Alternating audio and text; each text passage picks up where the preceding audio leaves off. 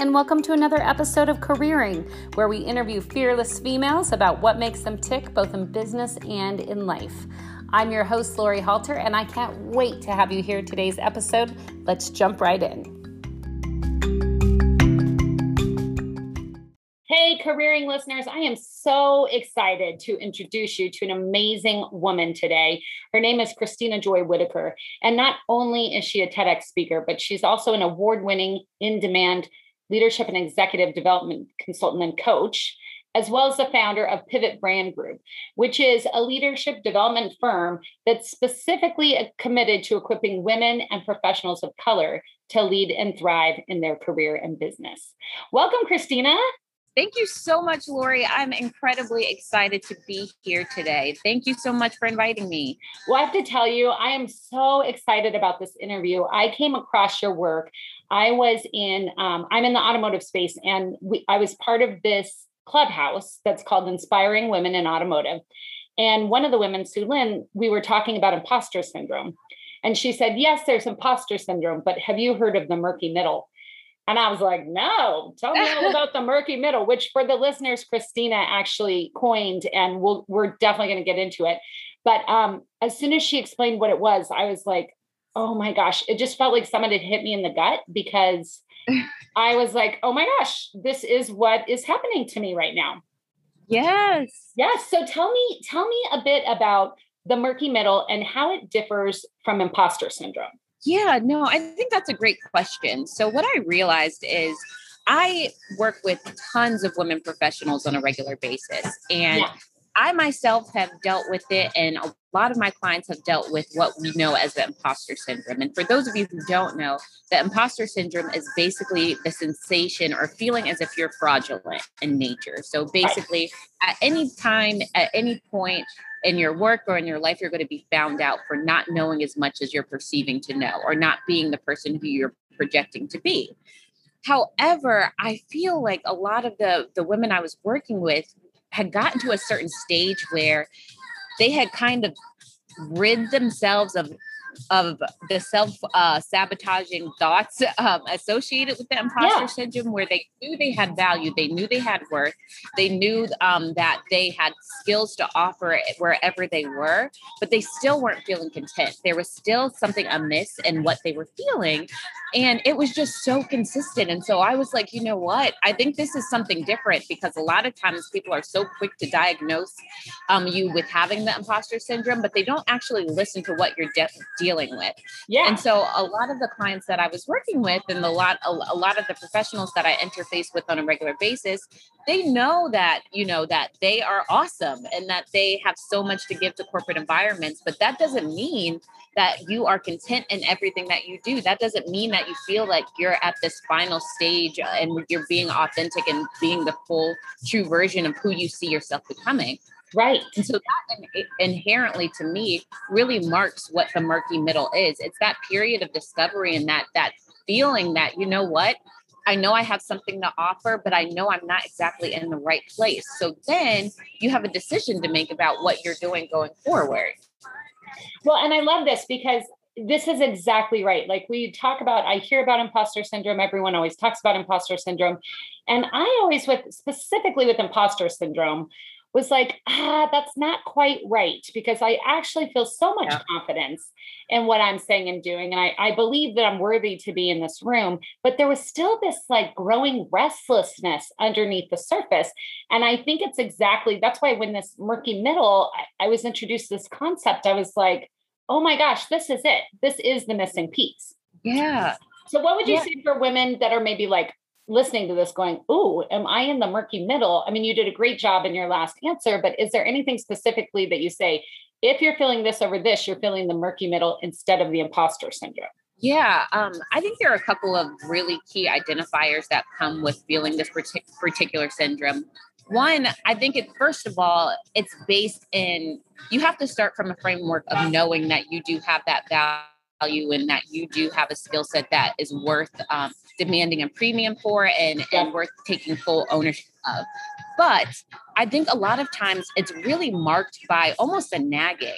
You might have yeah. visions of seeing yourself operate in different capacities that you can't really explain.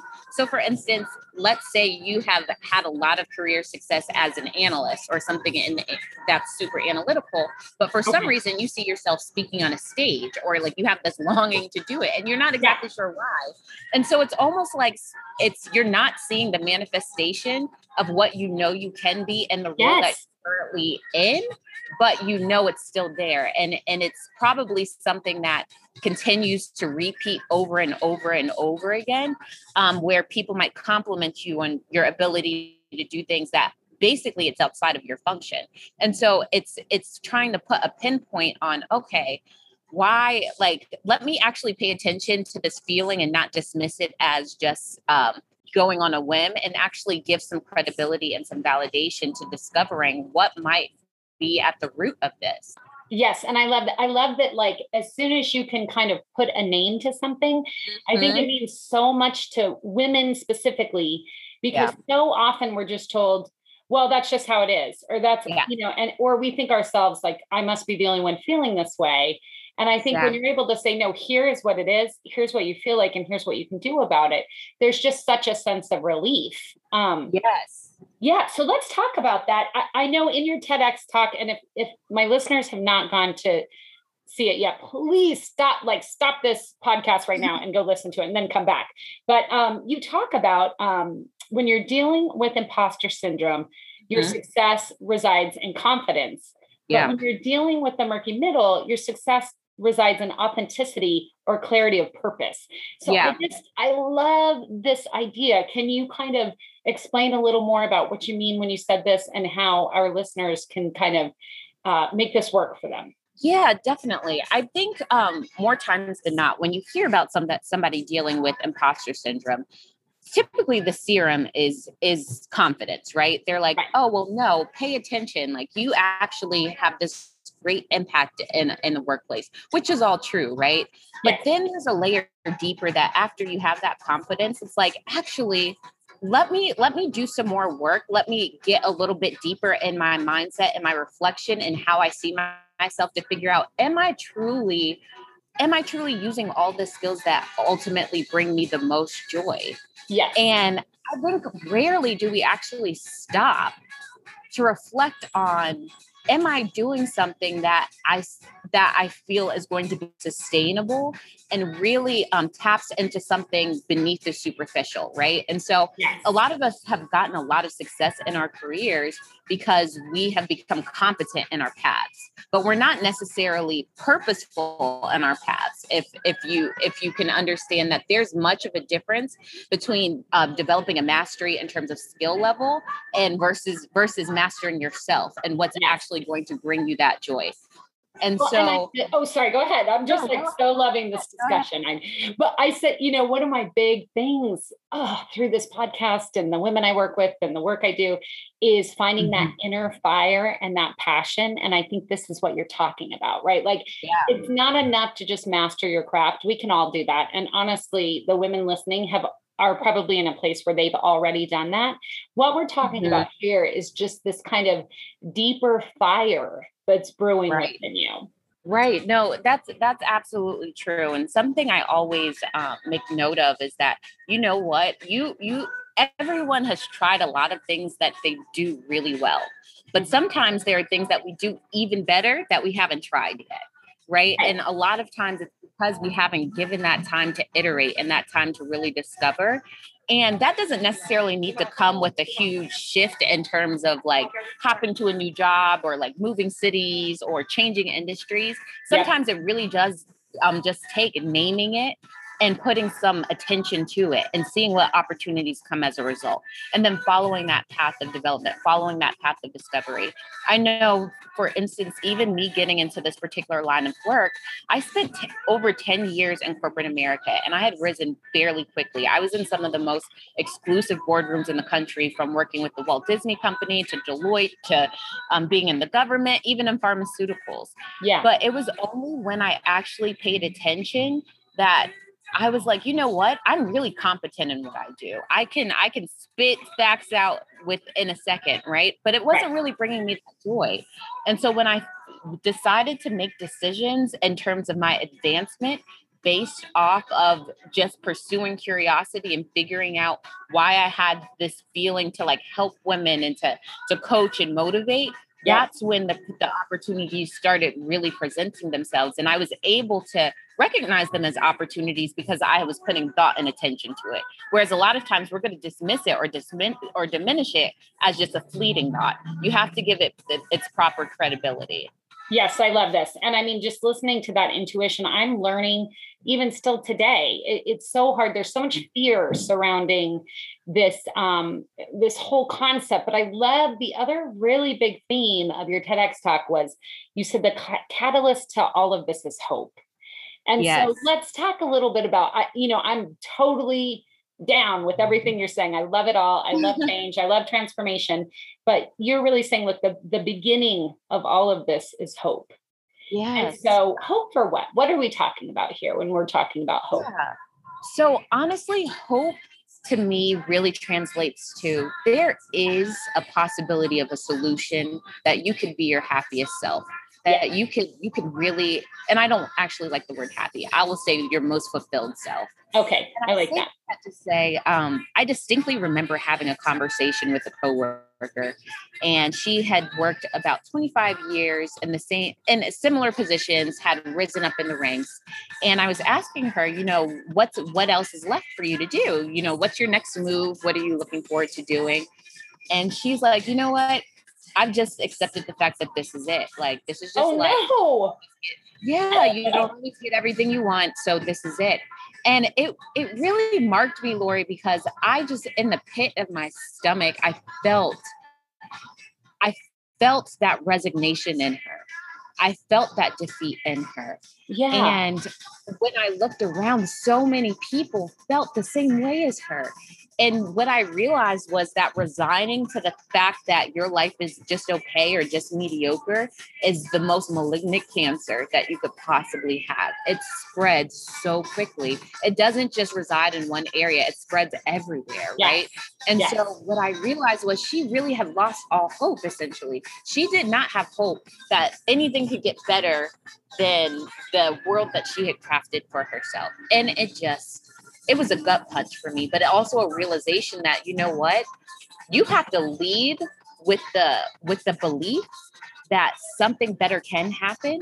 Yeah. And that you can experience everything that you truly desire. Those desires are there for a reason. They aren't just happenstance, right? Not everyone has the same desires. Right. So you have to really and why do you have them? Why are they relevant to you? What have you done and developed in order to like even bring them about? Because to me, it's a beacon of where you need to go in the future. And so without being intentional with having a hope mindset and having a hope leadership style, it's very easy to succumb to just what is versus what can be.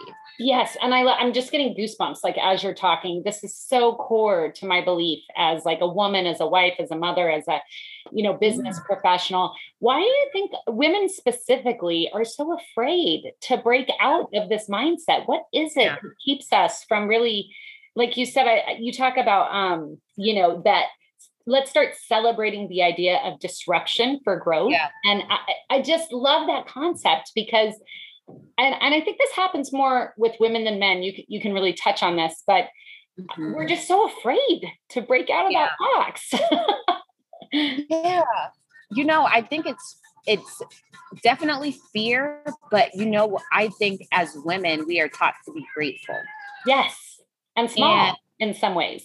Right, right. And so it's kind of like, you know what? I have all of this. I should be grateful for what I have because other people might have less than me. So this should be fine.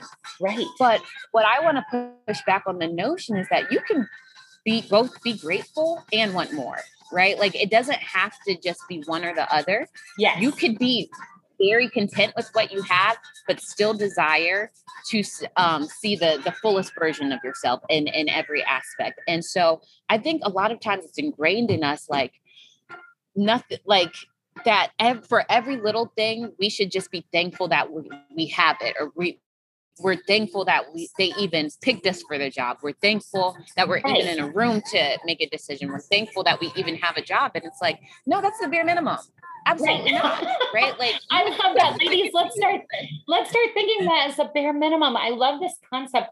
And I know you primarily work with women and and very even more specifically women of color do you find that this is are there differences i know there's differences in women than men with this idea because i feel like men just generally don't feel like they need to have the amount of gratitude we do like they like you're saying they already assume this is the bare minimum so they can go from there but yeah. what would you find even between like if you can speak to women and women of color is there even a difference in that dynamic yeah so I think everything um, women face, it's just amplified by 10 when it comes to women of color. Yeah. And I'll say that say, I mean, not you're you're fighting so many power structures. So you're already fighting that dichotomy of um, the the the power structure between men and women in the workplace. Yeah. But when you're adding very physical or very visual um, aesthetic features as it regards to your race, that means that not only a lot of times are you battling um, powers that be, which typically are white men, at times um, you can be on the other side of having to um, really go toe to toe sometimes with white women um, yes. as it, in regards to like commanding that respect. And so, honestly, I think a lot of women of color, when it comes down to the day, are fatigued. That yes. fight is very burdensome to have to um, circumvent that every single day. It doesn't mean it's not possible. It doesn't mean that people aren't incredibly successful in doing it, but there is a different level of fatigue that comes with it and a trade off in in um in basically how you show up. Yes. And so I would say a lot of times um I know I talked about like just being thankful to be in the room. That's definitely the case when it comes to the narrative with women of color, especially since um, a lot of women of color might be in the first, second, third generation of um, what a successful person looks like in in work in workplaces and so there's also this pressure almost not to rock the boat right like you right. want to be that that pillar of success and uh, inspire future generations in your family to achieve the same thing and so a lot of times there's some hesitancy to do anything that might jeopardize your stance in that. And so it just comes with a whole nother layer um, that you have to really sort through. But i would encourage women especially women of color to understand that we we have so much power and there's so much um I, I, want us to take up our space in terms of understanding that you are owed ownership in terms yes. of how you how you navigate in workplaces how you navigate in business how you show up as as a professional as an executive wherever you are you are owed the right to be able to craft that path. However it however it looks you're able to disrupt you're able to innovate and it's okay if it's it looks messy if it messes up. I think there's so much pressure for it for every step to be perfect yeah a lot of times we mitigate our risk right? And so understanding that with a lot of risk does come reward but knowing that the the stake of taking risk is not the same as someone who might be from a majority segment but understanding that there is a worth in doing that anyway well, and I love I love everything you're saying, and and specifically about you have the right to take up space. I think mm-hmm. this is just such.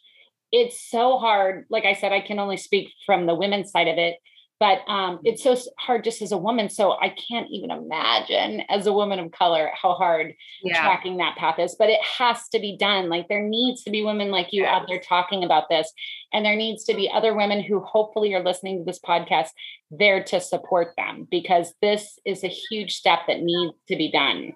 No, absolutely. And and I think um you know, um, especially in, in all the work that you've done with women, that taking up space is both um, mentally as well as physically. Like, just I think a lot of women of color and women in general are taught to diminish in some way and to even in terms of your pattern of walking, like moving out of the way for someone or yes. you know making yourself small in a room and it's it's so much unlearning that needs to happen and sometimes it just takes practice of saying like you know what two people are walking down this hallway and I'm not going to be the one to move out of the way this time. Yeah. You know, like, like those little experiments.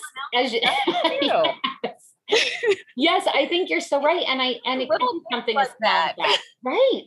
Right. And I I do love this idea of like um pushing back and it's it is so difficult because I think you and I are both in the same place of I find myself having to push back a lot against yeah. um, ensuring that uh, like i tend to make sure other people are happier before i cover my needs and it's I, i'm actually trying really hard now not to do that and it is extremely difficult yeah it's hard to get yeah. out of that pattern i think like anything it's um to to make um, to make it consistent, it just takes it takes consistency, right? Right. So as we are consistent in in really unlearning that and, and taking up um, what is rightfully yours, right, rightfully belongs to you. With that comes a lot more confidence in your ability to do it on a regular basis. And it's it's just about sticking with it and understanding that you really are entitled to it something that i find a lot of times is after women are in positions it's almost as if they're proving they they feel the need to prove why they got that role yeah when in my when when i coach my clients when i talk to um, the people and executives positions, I really try to dispel that narrative where I'm like, listen, you got it. It is yours. It's time to set your sights on what yeah, is next. Exactly. Um, in my opinion, need to go back and prove what is already yours. You already own that space. Yes. And I think the other part of this that you're talking about is being authentically who you are versus being the person that everyone's expecting you to be. So, like, I, exactly. for myself, the moment in my career and my path, actually, this last year and a half has been really explosive. And it's after I started the Careering Podcast and I get to speak to all of these amazing women like you who inspire me. Mm-hmm. But I really finally just said, you know, I want more. I'm okay with disrupting and changing. I'm okay with being uncomfortable. And I know yeah. it's going to be, I know it's going to be tough. And, you know, it has yeah. been, but I will say the rewards far outweigh any hardship yeah. that it's taken me to get here. No, absolutely. And I think that's, that's kind of what you have to hold on to. And you are putting more weight on not even the reward, just the fact that, you know what, you're doing something for you and that should matter more than thing, right? Um, exactly. Um, now, I'm not I'm not denying the fact that there aren't real risks to it. There aren't real con, and I'm not denying the fact that there aren't sometimes consequences to that. I think that would be really naive. Right. But the fact that you pay attention to your development, know that in the end you will win out. However it looks, you prioritizing um, your value and and not t- not allowing someone to treat you as anything less than is going to always be more beneficial in the long run than than ceding your power and ceding what you really have to offer. Okay, I could not have said it better myself. I've gotten goosebumps so many times during this interview. Christina, thank you so much for joining us today and talking to us about the murky middle. You have inspired me so greatly through this interview, and I'm sure our listeners feel the same way. Listen, Lori, thank you so much for everything you're doing. I mean, this is amazing. I love the fact that you're using this platform to inspire and motivate people. So I appreciate the invitation and I just think you're wonderful. Well, same to you. I've loved having you on the show. Thank you so much.